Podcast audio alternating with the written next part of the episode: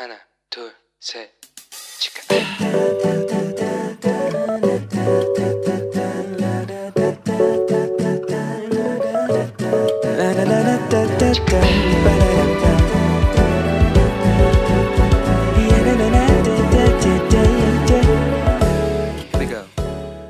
Hello， 你这个星期过得好吗？我是你人生梦想应援团的头号粉丝 Annie。这两周我已经跟大家分享过我读圣经好好吃第一章和第二章的心得了嘛，那今天分享一下第三章。在圣经好好吃这本书的第57页里面有提到，上帝的每个部分都是有位格的，上帝是核心的关联，上帝的神性是有位格的。其实我在刚开始信主很长一段时间里面，我总是把上帝想象成一种能量。那上帝这种能量呢，是因为是大于世界所有的能量，所以他可以战胜所有比他弱的能量，当然就包含恶嘛。但是呢，当我开始学习神学，我更多的寻求上帝，我想要认识上帝之后，我才发现，位格这个名词跟我想象的非常不一样。但上帝是有位格的，我们都知道嘛，凡是一个有理智、有情感、有意志的非物质实存个体，它称之为有位格。我发现这里面有一个很冲突的地方，那就是他讲啊，非物质的实存物体哦，所以如果三位一体的上帝他是没有实存的个体的话，那他又怎么会有位格呢？对不对？所以反过来讲，如果上帝是有三位一体的位格的话，那他必定是一个有实存的个体，只是我眼睛看不见而已。但是呢，我看不见不代表上帝不存在啊，对不对？就像我也看不到光子、原子、分子、量子一样啊。所以当我再一次确认这件事情之后，我觉得非常的高兴，因为上帝是真实存在的，只是愚昧的我看不见而已。好，那另外呢，在第60页他讲到 C.S. Lewis 他提到了2种阅读，一种阅读呢是为了自己的目的而使用另外一本书，那另一种阅读呢则是按照某种目的来领受这本书。那 我之前一直跟大家分享，我以前年轻的时候就是因为没有受过大学教育，所以一直觉得自己不如人，对不对？但是上帝就很奇妙的安排哦，我身边总是围绕一些家世背景非常好，而且同时他们又拥有高学历就算了，他们还可能都是念第一名、第二名，或者是美国常春藤 MBA 那种名校的朋友哦。所以那时候的我啊，经常就是为了我这些朋友都这么爱读书，对不对？或者是不管他爱不爱读书，总之呢他有一个很好的学历，我为了要跟他们不要有太多这种感觉好像言谈上的差距或知识上的差距，所以呢我会非常拼命的读书哦。所以我以前读书的目的呢，我是为了不要输给别人而读书。但是呢，从我有记忆以来呀，我唯一一次我因为想要更多了解一件事，应该不能这样讲，因为小时候可能也有这种经验，但是现在已经不记得。但是我现在有记忆以来我已经很长时间就是都是为了想要赢别人，才不想输嘛，我才读书。但是呢，我就是发现就是读圣经是真的，我很想要了解上帝，我很想知道上帝到底是一个怎样的一位，他做了哪些事情，然后他喜欢什么，他不喜欢什么。但是我也发现当我读圣经真的很奇妙，就我开始读圣经之后，我生活上面开始有很多恩典，然后因为我总是会得到比我付出的还要多很多的回报，真的不管我做什么，我总是会得到比我做的还要多很多的回报。那我的生命也开始有很多不同，真的有很多改变。那最多令我很惊讶的，我身边的朋友给我的回应就是，我从他们口中听到的我是一个跟我以前完全不一样的人。因为之前我有上了一个课，然后那个课的教授呢就请我去，我们要找身边的5个最要好的朋友，然后请他们写我忘了，好像写10个他们认为的我的形容词这样子。哇，是完全不一样的耶。我才发现哇，我现在的性情改变了。所以我讲过哈，就是《圣经好好吃》这本书，其实它看起来每个字好像都很简单，但是我觉得每一句话都很有分量。毕德生牧师真的不愧是牧师中的牧师哦，一句话就可以让人有很多的启发。谢谢约书亚线上读书会哦，挑了一本让我有这么多成长的好书。那今天呢，也是我最后一次分享这本书哦，所以如果有兴趣的听众，欢迎跟我一起每周三早上韩国日本时间是9点30分，北京台北香港时间是上午的8点30分，润会议室的号码是897-593-8004，进入的密码是0430，记得跟我一起来参加约书亚线上读书会。好，欢迎大家又回到今日领袖的第10个单元优先次序。大家还记得吗？我们上个礼拜讲了关于耶稣要在开始服事之前，他先确立他的优先次序的那个故事吗？那现在呢，让我们一起来讨论2个问题哦。第一呢，你从耶稣在旷野受试探的40天，你学到了什么？大家想一下，你先想一下，好，想一下，然后你可以先把想到的写在我们的学生手册上面，然后写在它的空白处，好了吗？好，那我讲一下我的想法，就是说我们在上个礼拜讲过嘛，就在这40天里面呢，这个圣经原文的重点是在于圣灵的引导嘛。所以魔鬼试探耶稣，其实不是去攻击他是神儿子哦，而是他在攻击弥赛亚的3大职分，也就是他具有先知、祭司和君王的身份。然后也就是说，魔鬼想要在耶稣还没有开始工作、开始他的事工之前，他就想要彻底打败人类的救主。所以因为圣灵把他引到旷野40天，所以耶稣是主动来接受魔鬼的试探的哦，因为神的儿子他显现出来，为的就是要除灭魔鬼的作为嘛，在约翰一书的3章8节里面讲到。所以呢，哇，这一场战争是关乎人类救恩生死之战嘞。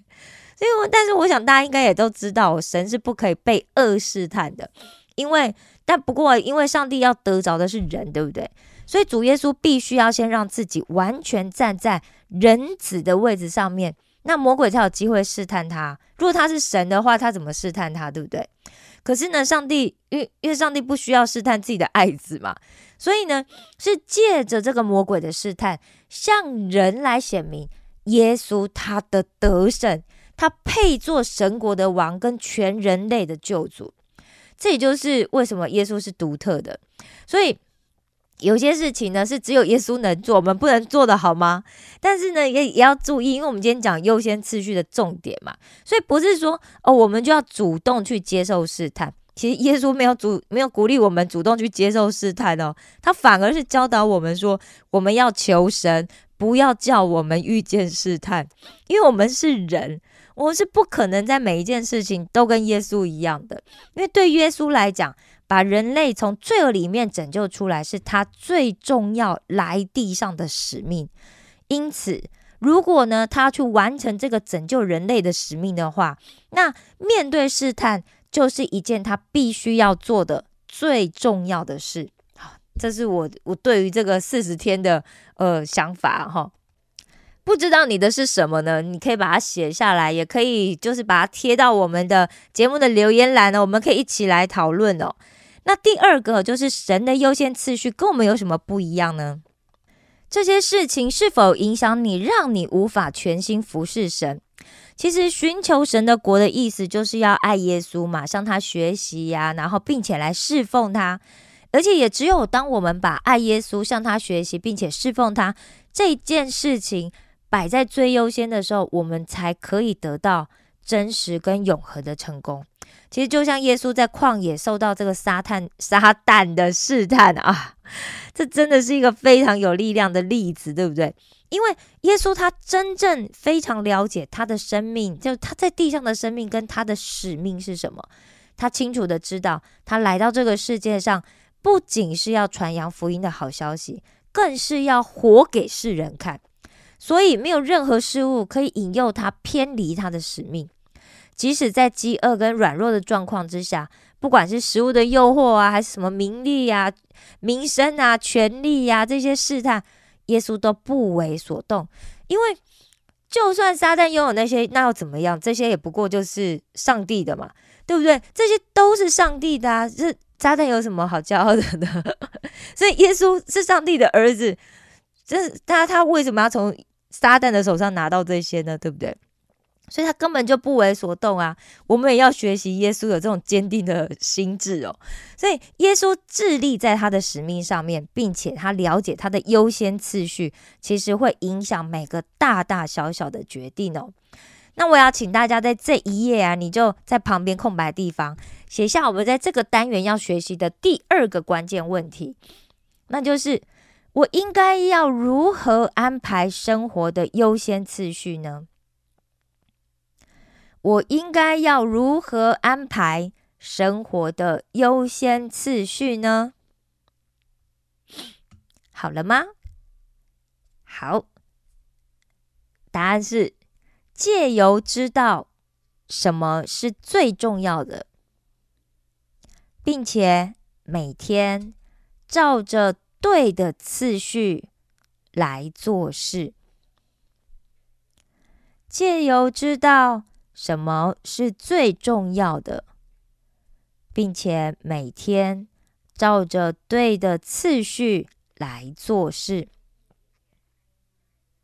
好，那在这里呢，我要跟大家分享一个约翰麦斯威尔牧师啊，在他的著作《领导力21法则》里面，他分享了他自己的故事哦。那以前约翰麦斯威尔牧师他的公司其实原本是在加州的圣地亚哥，但是有一年呢，他突然把整个也不能说突然，他就把整个公司呢搬到了乔治亚州的亚特兰大去了。所以这意味着什么呢？不只是他的家庭、他的家人，也几乎他所有的员工，还有他员工的家人，全部都得跟着搬过去才行啊，对不对？那到底是什么让他做一个这么巨大的改变呢？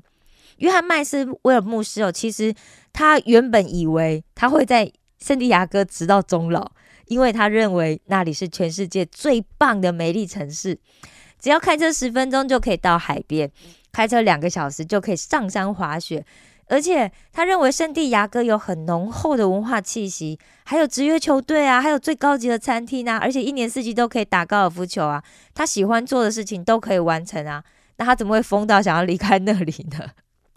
原来就是因为有一天啊，他花了时间，他好好的坐下来重新评估他人生的优先次序。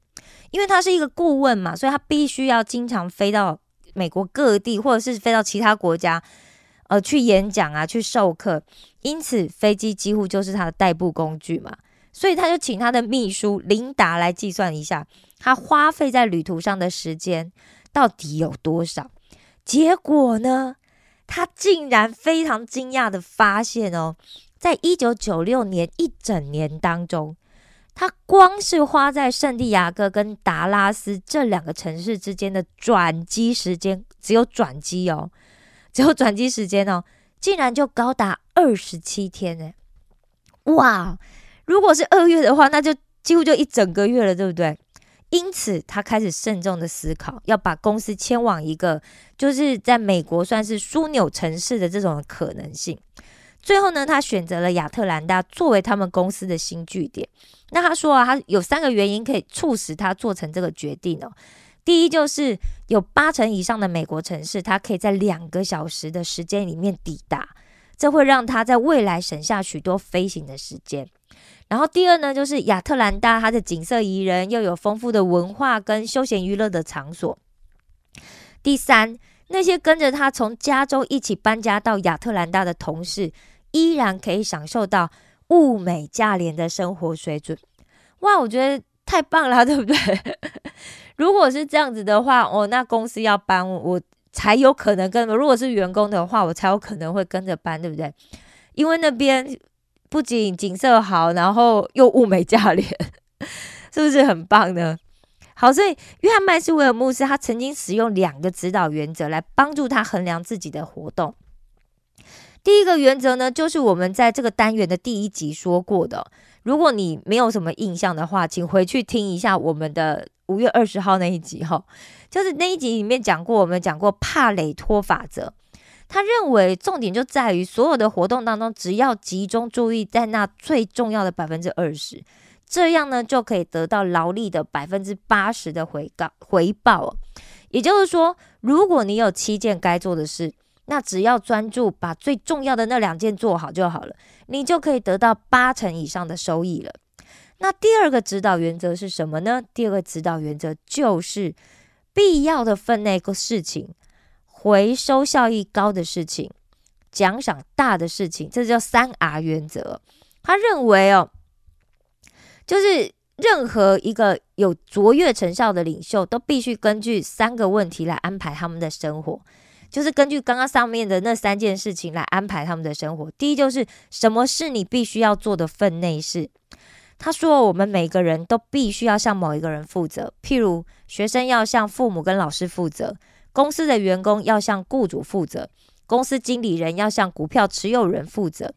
因此你的优先次序表呢，就必须要以非得要你自己亲自去做不可的事情为主，至于那些必须要去做但不见得非得要你去做的事，就不妨授权给其他的人去做。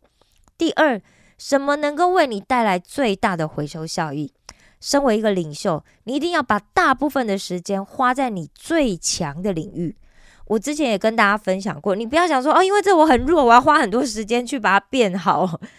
我反而比较鼓励哦，你把时间放在你最强的地方哦，然后去加强它，说不定会得到更意想不到的效果。这就是我觉得可能西方跟东方最大的教育孩子最大的一个差别哦。东方总是想说哦，我孩子什么弱，数学弱补数学，物理弱补物理，但西方不是这样子哦。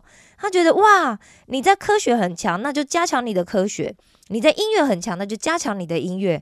他就不会想说哦，那我一定要逼着你啊，你一定学音乐的你一定要去读什么把文法学好。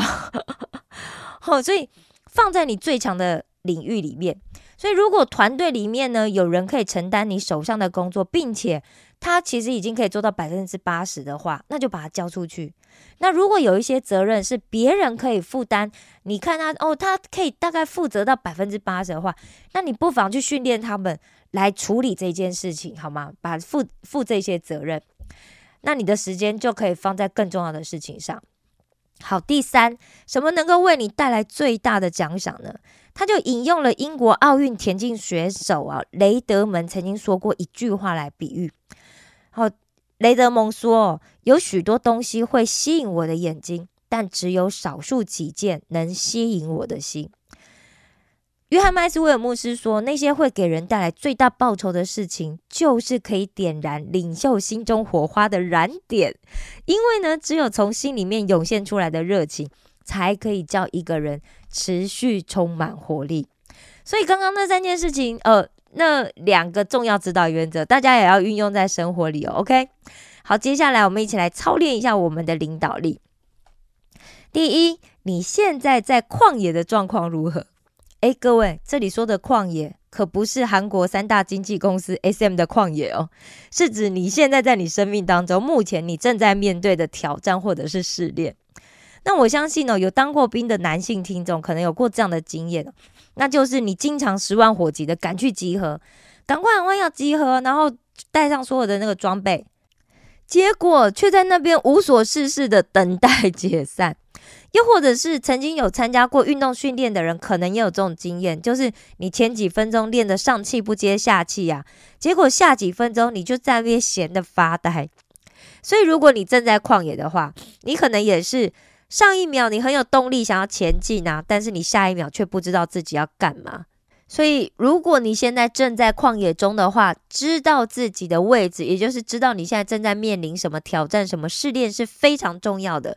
因为呢，这样接下来你才知道你的优先顺序要怎么安排嘛，你要从哪个方向进行。圣经里面有告诉我们，人走进旷野不是神所喜悦的哦，神并没有希望我们走进旷野哦。以色列人在旷野走了40年，他们才进迦南地，那也不是上帝要祝福他们说他们要走40年啊，对不对？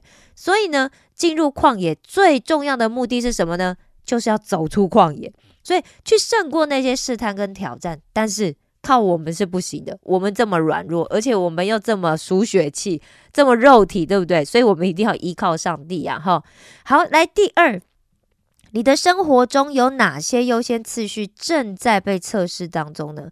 其实像我经常就是要做优先次序的选择，因为我一边读书，然后一边又有电台的服事嘛，那服事可能有几个节目我都必须要去撰写内容，像我们石头们的内容就一定就全部都要写啊，对不对？好，另外还有小故事啊，然后像那个像我们的约书亚读书会，我们也要挑选，就是说我们现在应该要读什么，读到什么书啦哈。那我们还有智慧之声啊，所以我很清楚知道说，哦，我现在最重要的任务有2件事情，第1就是我要读书，好，因为我如果没有这些东西的话，其实就算有电台服事的机会，我也没有办法来跟大家分享。然后第2呢，就是我在电台的服事，所以我的时间呢，一定要先用在跟这2件事有关的事情上。然后，如果有剩余的时间的话，我才可以去做其他的事。如果我没有完成我的任务的话，那我就不能玩耍。但是呢，我讲了嘛，运动是为了要可以尽情的吃哦，所以为了要可以尽情的玩耍，那我就必须要先忠实的完成我的任务才可以哦。那不知道大家是怎么样呢？请大家也想一想，然后把它写下来哦。所以你的优先次序是怎么样？是不是你有在测试这些优先次序？这些你这样子安排，你做起来顺不顺？然后有没有帮助你去完成你的目标哦？好，然后在第3呢，就是经过优先次序的测试之后，你学习到了什么，可以帮助你未来成为一个更好的领袖呢？这个就要请大家写下你自己的感想了，这我就没有办法帮大家回答我回答好像大家答案就要跟我一样，所以请大家在空白的地方写下你的感想好吗？你不要告诉我我已经忘记讲什么，忘记再回去听一次。好，一定要想一下，趁这个时间来完成这件事情，我觉得对大家都有帮助。好的，那这个单元我们一样有一个要背诵的金句，那这个金句呢，就是在箴言的16章16节，让我们一起来听一下经文。得智慧胜似得金子，选聪明强如选银子。最后让我们再来复习一下这个单元的2个关键问题。第1，为什么优先次序这么重要呢？因为这会让你知道如何安排时间，而时间是领袖最大的资产。第2，如何安排生活的优先次序呢？借由知道什么是重要的，并且每天照着对的次序来做事。好，现在请你跟我一起来宣告哦。我是一个好领袖，我知道如何辨别什么是最重要的。我是一个好领袖，我知道如何辨别什么是最重要的。我是一个好领袖，我知道如何辨别什么是最重要的。好，那这个礼拜呢，大家有一个回家功课了哈。好，那就是请你呢跟你的父母，或者你信任的长辈，或者是你信任的主管，去分享一下你目前的schedule， 然后你的优先次序是怎么安排的，诚挚的向他们请教，你现在目前的行程里面啊，有没有什么需要做调整或改变的地方？其实这样做的目的啊，为的是要让我们知道什么是正确的次序，然后可以先去做一些就是这些排序里面最重要的事情。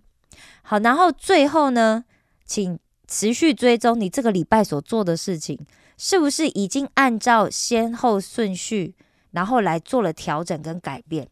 好，那请你希望大家也可以跟我分享咯请大家把它写下来好吗 OK 那今天的节目就要先到这边咯。透过今天的学习，大家学习到什么了呢？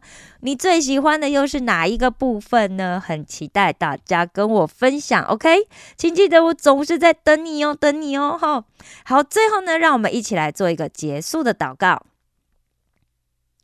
亲爱的天父上帝，我感谢赞美你。主啊，有时候要做的事占满了我们的生命，我们必须决定该如何使用时间。我祷告祈求你的帮助，让我有智慧地安排时间，讨你的喜悦。请给我智慧，帮助我妥善安排每件事，好让我可以成长为一个属你的领袖。请帮助我先寻求你的国，也让我信靠你必供应我一切所需。感谢赞美你的恩典，这样的祷告是奉我主耶稣基督的名求，阿们。我爱你们，为你们感到骄傲。石头们的青春日记，我们下次见哦。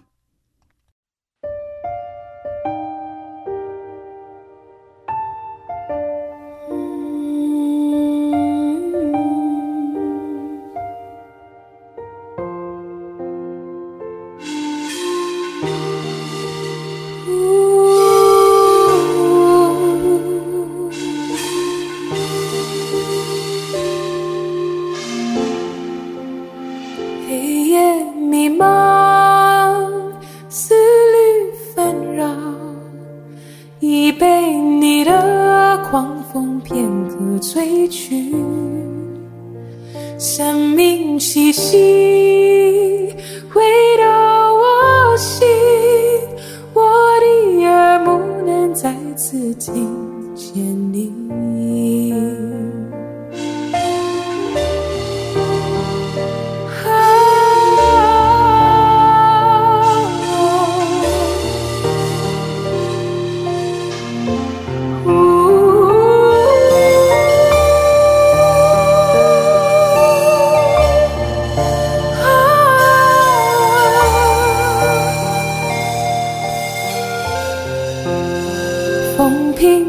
雨过天晴，我的眼目变得更加清醒，放眼一看，你在这里等着我回到简单的自己。你对我说凡事都可以，但你的心在哪里？我孩子，你是否愿意回到起初单纯的相信？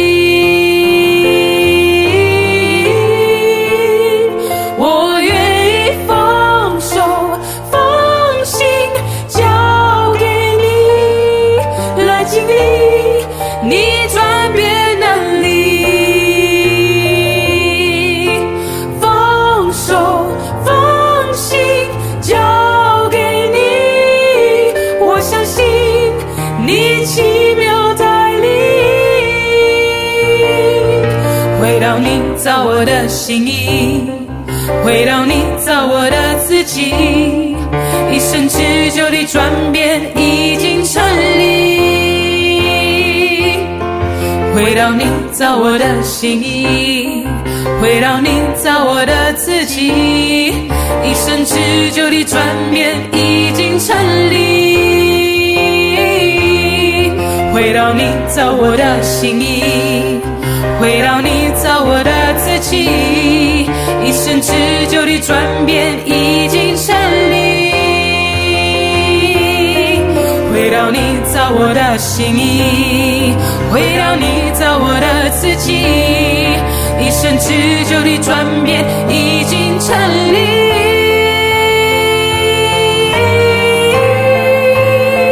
我愿意放手。